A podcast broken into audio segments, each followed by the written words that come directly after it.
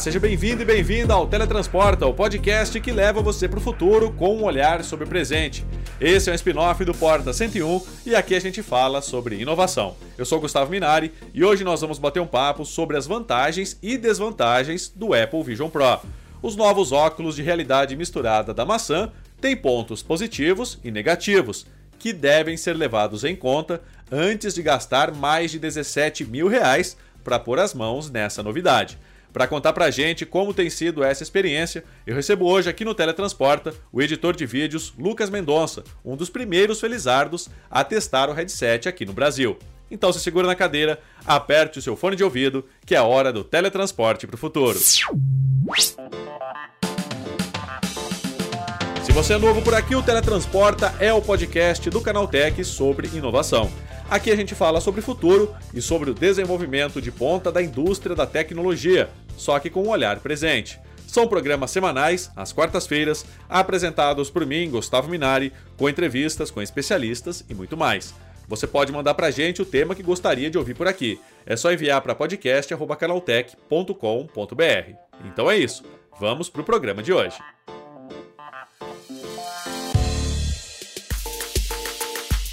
Passado o hype do lançamento, muitos usuários do Apple Vision Pro começaram a relatar os principais pontos negativos do aparelho.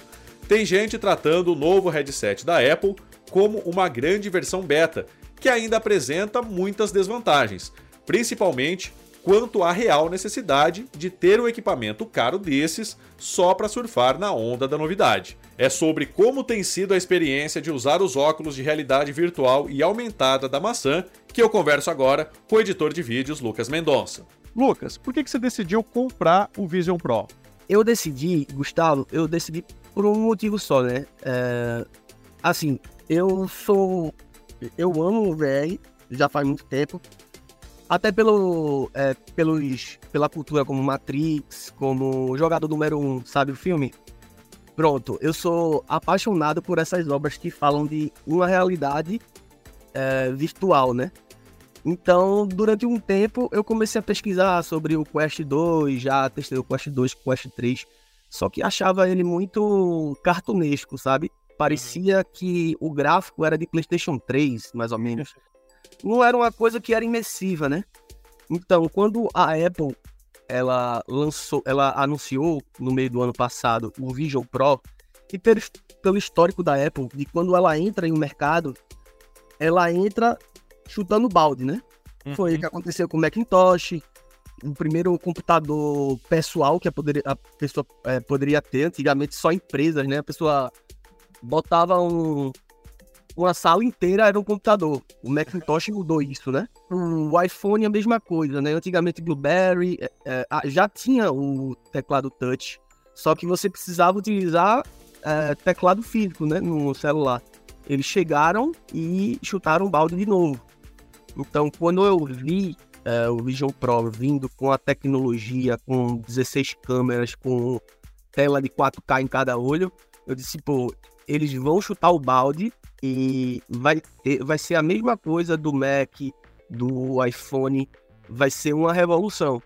Porque quando eles, eles, quando eles é, lançam um produto desse, se você perceber, o próprio mercado ele se adapta pra, para o produto do iPhone que, que ele lançou. Hum. Depois que eles lançaram o Mac, o Windows veio com o Windows é, 15, com o Windows 95, já veio outras tecnologias para fazer jus ao Mac. Mesma coisa com o iPhone. Não demorou muito para a Samsung começar a fazer os, os smartphones, LG também começou a se adaptar. Então o mercado todo se adaptou à nova tecnologia. Então, quando eu vi o Vision Pro, eu achei uma oportunidade única de começar a, a produzir conteúdo em VR. Não, isso é muito bacana, né? Agora, o que, que você está achando do aparelho, Lucas? Assim, ó, é, eu tô há, há, um pouquinho, acho que uns, umas 30 horas, né, utilizando o Vision Pro. As primeiras 5 é, horas é, são mágicas, né? É uma coisa. Primeiro, assim, é, é um aparelho que tem uma, uma curva de aprendizado até para você colocar o aparelho. É, ele é pesado e o, a faixa é, principal dele que vem, ela não é boa. Só que aí eles botaram outra faixa que é melhor. Só que ela é um pouco difícil de ajustar. Então a pessoa tem que ter uma noção de distribuição de peso. E isso muda todo, tudo. Porque se você fizer a configuração inicial sem ajustar o peso, uh, todas as, as funcionalidades do aparelho elas não vão ficar boas. Uhum. Então, cada vez que você ajusta, até você achar o ponto certo do aparelho, você tem que ficar ajustando tudo de novo. A parte boa é porque demora menos de um minuto para você fazer toda a calibração. E depois que você acha o ponto certo, pô, esse aí é o ponto que é, fica confortável para mim. Você faz a calibração e não precisa mais. Não, e é muito legal isso porque é tudo personalizável, né? Agora diz uma coisa, como você falou de conforto, ele é um aparelho confortável, dá para usar por muito tempo, cansa rápido, como é que é, Lucas? Até achar o ponto certo, cansava muito rápido. Uh, hoje eu consigo utilizar mais ou menos por uma hora. Então eu faço, eu utilizo por uma hora. Ainda não fiz sessões maiores uh, com ele, vou testar depois. Mas assim, assisti um filme, ainda não assisti um filme inteiro com ele. Então ainda vou testar isso daí. Mas assim, para uma hora, se você achar o ponto certo de distribuição de peso, você consegue utilizar uma hora tranquilamente e depois você dá uma pausa, levanta para pegar uma água, fazer alguma coisa, depois de 10 minutinhos você pode voltar e tá tranquilo.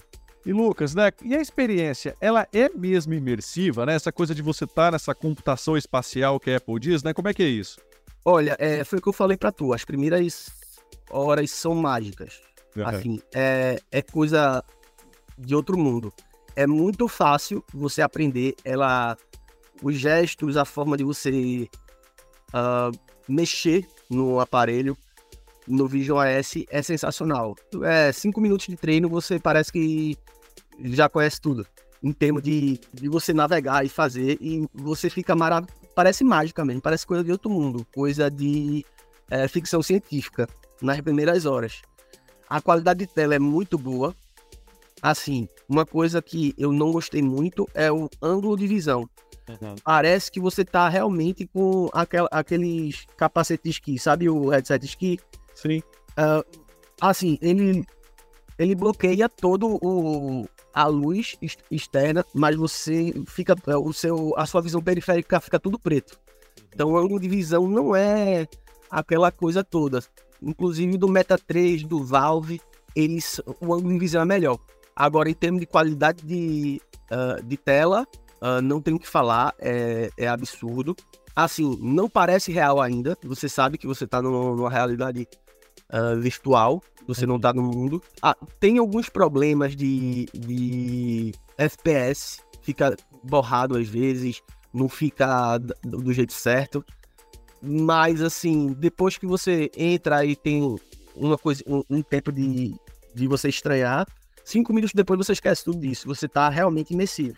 O eye tracking dele, né? Que a movimentação em tudo pelo olho é boa, não é perfeita. Para algumas aplicações, ela, principalmente se você quiser olhar para coisas muito pequenas e distantes, ele, ela não consegue identificar ainda. Uhum. E a forma de você é, fazer o scroll, né? De você puxar para baixo da página. Eu não gostei muito. Eu preferia um mouse um, para você fazer isso. É muito mais preciso. E para você fazer o movimento por muito tempo começa a cansar, entendeu? E Lucas, com relação a aplicativos, né, tem muita gente reclamando que não tem muito aplicativo nativo ainda para o Vision Pro, né? Você notou isso também? Esse foi o principal problema, depois das primeiras horas que eu fiquei maravilhado, testando tudo, a primeira coisa que eu começou a me irritar foi justamente é, os, são os aplicativos. Os aplicativos nativos são pequenos, são, é muito pouco, uhum. poucos que são práticos. Por exemplo, os únicos que eu me vejo usando, eu acredito que é só o, o Amazon Prime, o Apple TV e o Disney Plus. Uhum. O resto, eu não me vejo utilizando diariamente em termos de imersão. Claro que, como o Vision, o Vision OS, o aplicativo, ele é, ele é baseado no iPad, né? Você consegue baixar os aplicativos do iPad. Mas aí tá outro problema também. O que é que, o que, é que acontece? Se você for para aplicação mais pesada, como edição de vídeo, como design em 3D, você não vai conseguir pelos aplicativos do iPad.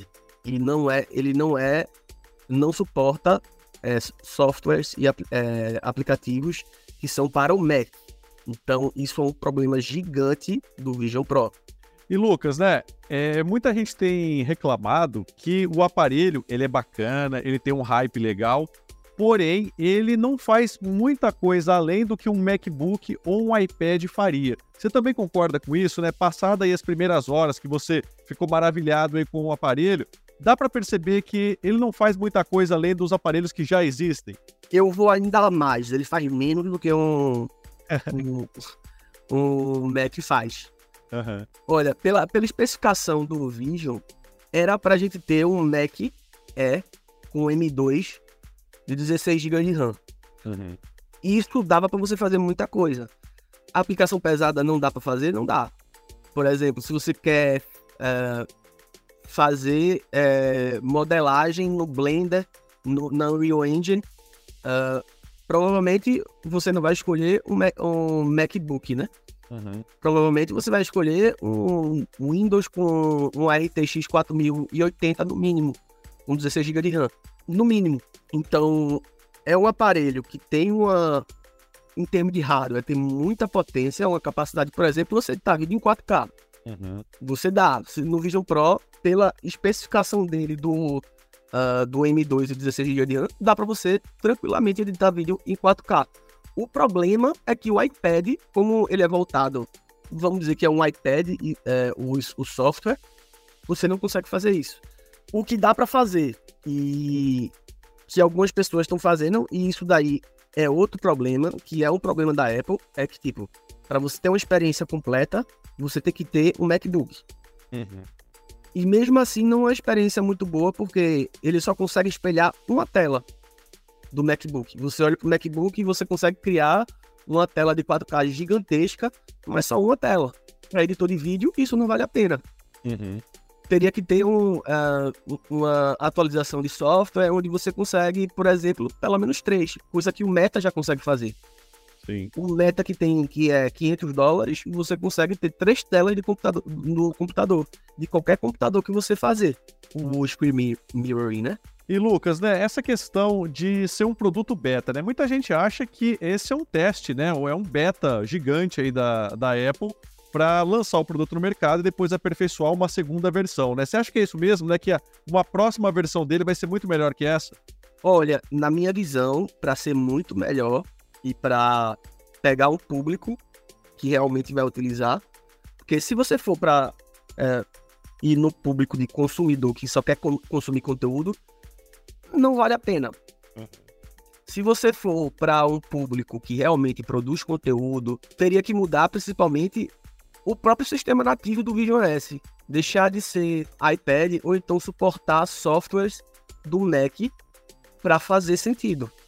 Porque se você uh, utilizar o Vision Pro só para consumo de conteúdo, tá, você vai conseguir ver coisas em 4K, coisas lindas.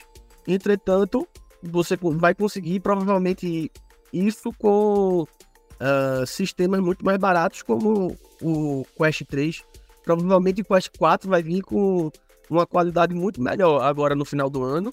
Uh, não sei se chega a 4K, mas provavelmente vai chegar a 1044p, né, que é 2K. Então, se a Apple quiser continuar como sendo o melhor produto do mercado, vai ter que mudar muita coisa. Acredito que o sistema vai ter atualizações durante o ano para melhorar e principalmente a Apple vai ter que trabalhar com muitas empresas para criar é, aplicativos nativos para o Vision Pro. Porque do jeito que está indo agora, você não tem nada para fazer lá, entendeu?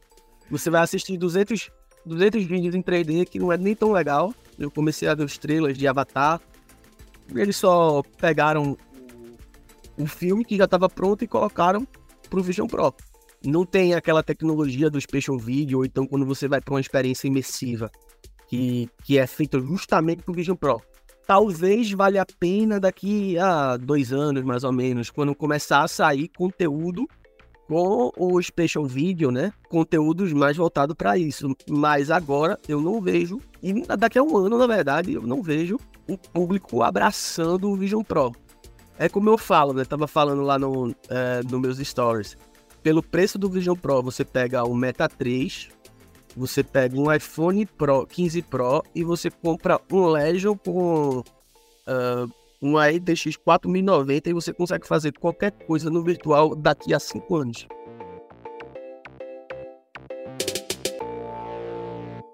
Chegou a hora do quadro relâmpago.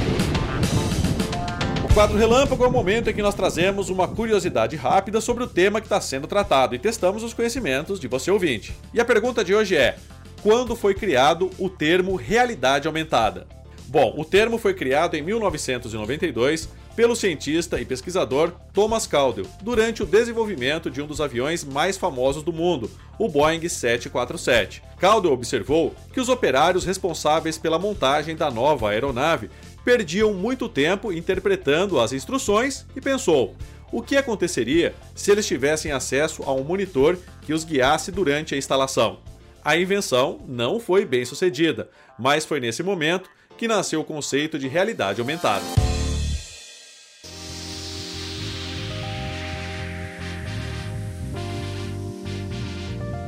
Agora, Lucas, diz uma coisa, né? É, você pretende usar o Vision Pro para quê, né? Você comprou com qual objetivo? Eu comprei com o objetivo de começar a fazer conteúdos uh, ah, para realidade virtual no YouTube. Porque hoje na plataforma, assim, minha visão é que não vai começar agora a revolução de, de conteúdos imersivos, principalmente para o marketing digital. Sim. E, que é onde o dinheiro vem, né? Para YouTube já existe a tecnologia. Das redes sociais, das plataformas, YouTube é o que está mais na frente. E você já consegue ver, por exemplo, no Meta 3 tem o, sistema nativo do YouTube VR. Então a pessoa bota lá, ao invés de você entrar é, no, na, no Disney Plus, na Apple TV, no, na Amazon Prime, existem obras limitadas, no máximo 200 obras de, de 3D, que, é, que ainda é ruim é um 3D que é o 3D voltado pro cinema, não é pro, pro um VR, entendeu? Sim. Daqui que começa a sair conteúdo pro Apple, é, pro Apple TV, para o Disney Plus, para o Prime, com o Spatial Video, a tecnologia da, do, da Apple, vai demorar uns dois anos, que é o tempo de produção, né? De um, de um vídeo. Então vai demorar para ter conteúdo voltado para ele. A não ser que a Apple comece a investir dizendo assim, ó, pessoal, vocês que já fizeram 3D, volte para pós-produção, vou dar o dinheiro para vocês e vocês vão fazer tudo com a tecnologia que eu estou disponibilizando para você. E mesmo assim, pode demorar um ano. a única coisa que dá para fazer e que já existe a tecnologia é o YouTube, o que não tem suporte nativo para o Vision Pro. E lá você consegue ver milhares, centenas, você pode passar a sua vida toda vendo vídeos em VR e você não vai cansar, entendeu? Agora, o potencial do VR é grande. Por exemplo, vocês do canal, do canal Tech que tem podcast, um, que, que, vocês fazem vídeo, fazer um vídeo 180, onde a pessoa bota um, um capacete, a pessoa não vai ter um, um ângulo de visão 360, né? Mas um ângulo fixo onde a pessoa pode olhar para um lado para o outro e a pessoa tá lá no estúdio com vocês um podcast, ou, por exemplo, a pessoa vai, bota um, uma câmera uh, no, lá no, no, no, podcast e a pessoa, quando bota o VR, a pessoa tá lá na mesa com o host e o convidado, parece, parecendo que tá tendo um papo de bar mesmo com, com, com a pessoa, entendeu? É muito mais imersivo, vai começar a aparecer conteúdos assim. Já existem, é, por exemplo, o MB, é, NFL, a NBA, já, já estão desenvolvendo uh, aplicativos, já tem um aplicativo da MBA, né? Mas eles já estão desenvolvendo tecnologia para, ao invés de, da pessoa uh, comprar um. para ver um, um jogo, a pessoa compra um mais barato, vai ser, vai ser um pouco mais caro que o pay-per-view, mas quando você compra um jogo, você vai estar tá na melhor, no melhor assento, você vai estar tá lá vendo, como se você estivesse lá no estádio, e você vai conseguir abrir os status, você vai ver ângulos de visão diferentes, de câmeras diferentes. É, vai ser uma coisa que, que eu acho que vai mudar bastante a forma da pessoa consumir conteúdo.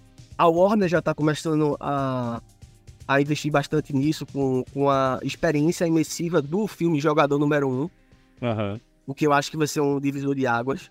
O, e o que vai deixar James Cameron com um pouquinho de inveja. uh, dizendo, pô, eu deveria ter feito isso com Avatar. Mas, é, assim, a possibilidade é grande. Assim, com o Vision Pro, eu acredito que agora não vale a pena. Eu acho que vale a pena mais com o Quest 3. Quem quiser começar a produzir conteúdo nisso, ir no Quest 3, começar a editar, não mais em, em editor de vídeo, mas em é, editor 3D, como Unreal Engine, Blender, e começar a fazer conteúdos nessas plataformas. E Lucas, né, já que você tocou nesse assunto, para a gente já encaminhando aqui para o final, né? Na tua opinião, valeu a pena o investimento? Você acha que para as outras pessoas elas podem esperar passar esse hype e investir numa futura versão? Né? Como é que você avalia a tua compra? Né? Você acha que valeu a pena? Que quem está pensando e tem a grana para comprar, né? Porque não é um aparelho barato, vale a pena investir agora ou é melhor esperar o Vision Pro 2.0? Olha, agora eu não aconselho ninguém comprar. Uhum. Ninguém comprar, ninguém investir agora. Uh, se eu me arrependo da compra, não, não me arrependo da compra. É uma experiência legal mesmo. Assim, ainda tá, vamos dizer que tá engateando. Então eu acredito que a própria comunidade vai começar a achar algumas formas de, de burlar esses problemas todos. Achar, por exemplo, como eu falei para tudo do YouTube VR, né? Já tem um aplicativo chamado Juno, que é nativo para iPad que você consegue utilizar.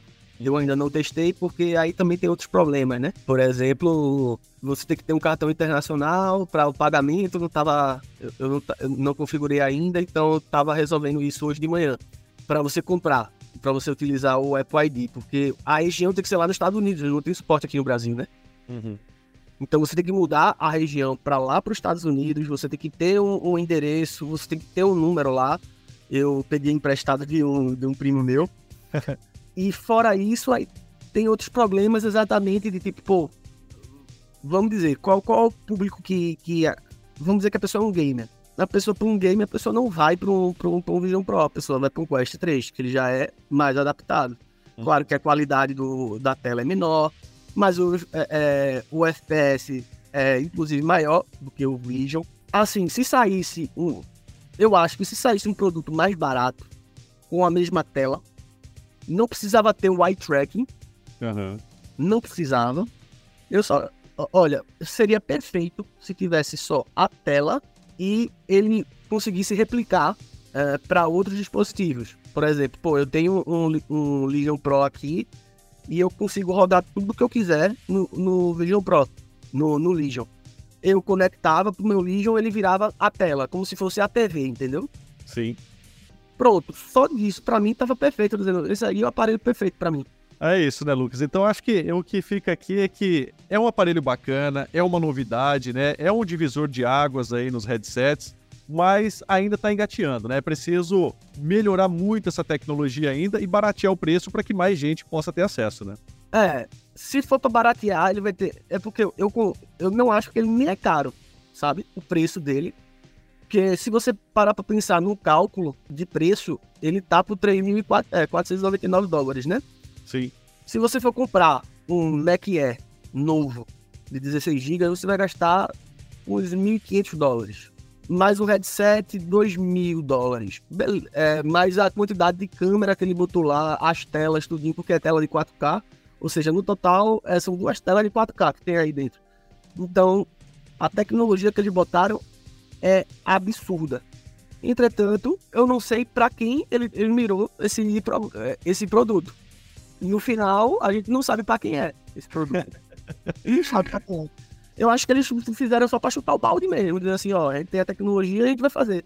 Se eles conseguirem diminuir algumas coisas, é, por exemplo, ah, não vamos botar um M2, vamos botar um, um chip menor só para rodar um, um, um, Vision AS, né? E ter uma, alguma coisa que eu acho muito difícil que a Apple vai fazer, porque eles são muito fechados no, no ambiente né, do, do Apple. Então, ficaria muito mais. Se, se fosse um, um produto de 1.500 dólares, com menos tecnologia e com mais com, com, com mais portabilidade, né? Eu acho que seria o produto perfeito. Lucas, é isso. Obrigado pela tua participação e um ótimo dia para você, hein? Oh, muito obrigado, Gustavo. Obrigado por convidar. Vamos acompanhando, né? Esse mercado, como é que vai evoluir. É verdade. Até a próxima. Tchau, tchau. Até a próxima.